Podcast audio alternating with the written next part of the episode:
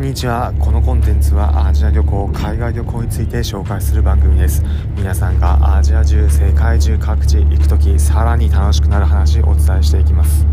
今回の音源外部で収録したものになります。周囲の雑音など入っているかもしれませんがその点はご容赦ください。今回は中東博物館で見た〇〇売りというテーマでお話します。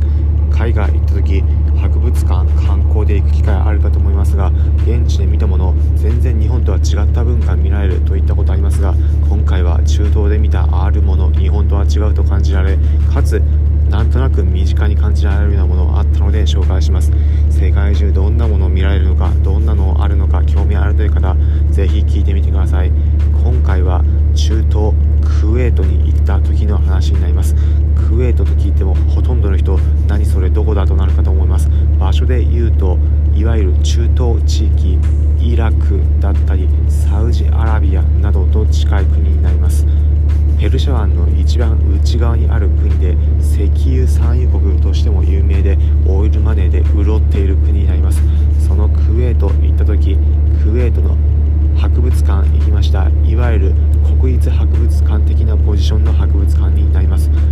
博物館入っていって中見学すると様々な文化クウェートの歴史を伝えるものを見学できました。その中で面白かったのがいろいろなレプリカマネキンが飾ってある展示してあるエリアになります。そこでクウェートの様々な文化食生活だったり日々の生活について分かりやすいようにマネキンを使って提示されていました。その中で街中のスークと言われる市場を再現したようなエリアがありました。そこでは様々な商店マネキンによって再現されていました。中であったものが例えば裁縫屋だったり床屋だったりいろいろなスパイスを売っているお店だったり他にもいろいろなものあったんですがその中で中東らしいクウェートらしいなと思えるものありました。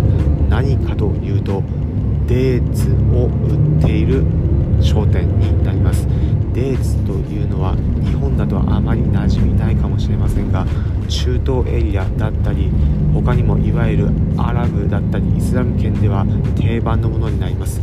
日本でイメージしやすいものでいうと木の実ナツメ足だったりそういったものになります。その実だけで食べられるまた保存が効くというところがポイントになります。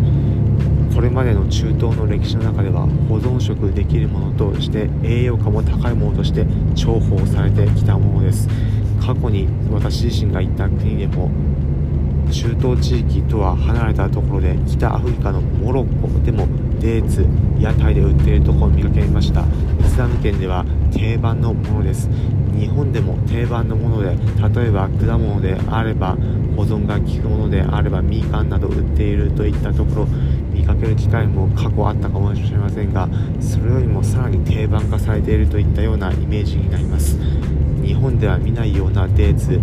クウェートの博物館では過去のクウェートではこんなもの定番であったというところ展示されているところがいかにも中東らしいと感じたいところでした。ちなみに過去だけではなく現在でも屋台昔ながらの商店が立ち並ぶスークと言われる市場ではデーツ売っています。皆さんも現地行かれた際は現地ならではのものを博物館で見てまた現地ならではのものを実際の市場など行った時も見つけてみると面白いかもしれません。ということで最後に今回のまとめです。今回は中東博物館で見た〇〇売りというテーマでお話ししました。結論クウェートの博物館デーツ売りのマネキン飾ってあります。今回の放送を聞いて、えー、現地そんなのあるんだだったり参考になったという方はいいねの高評価ハートマークポチッと押していただければ幸いです。このコンテンツはアジア旅行海外旅行について紹介する番組です。皆さんがアジア中世界中各地へ行く時さらに楽しくなる話をお伝えしていきます。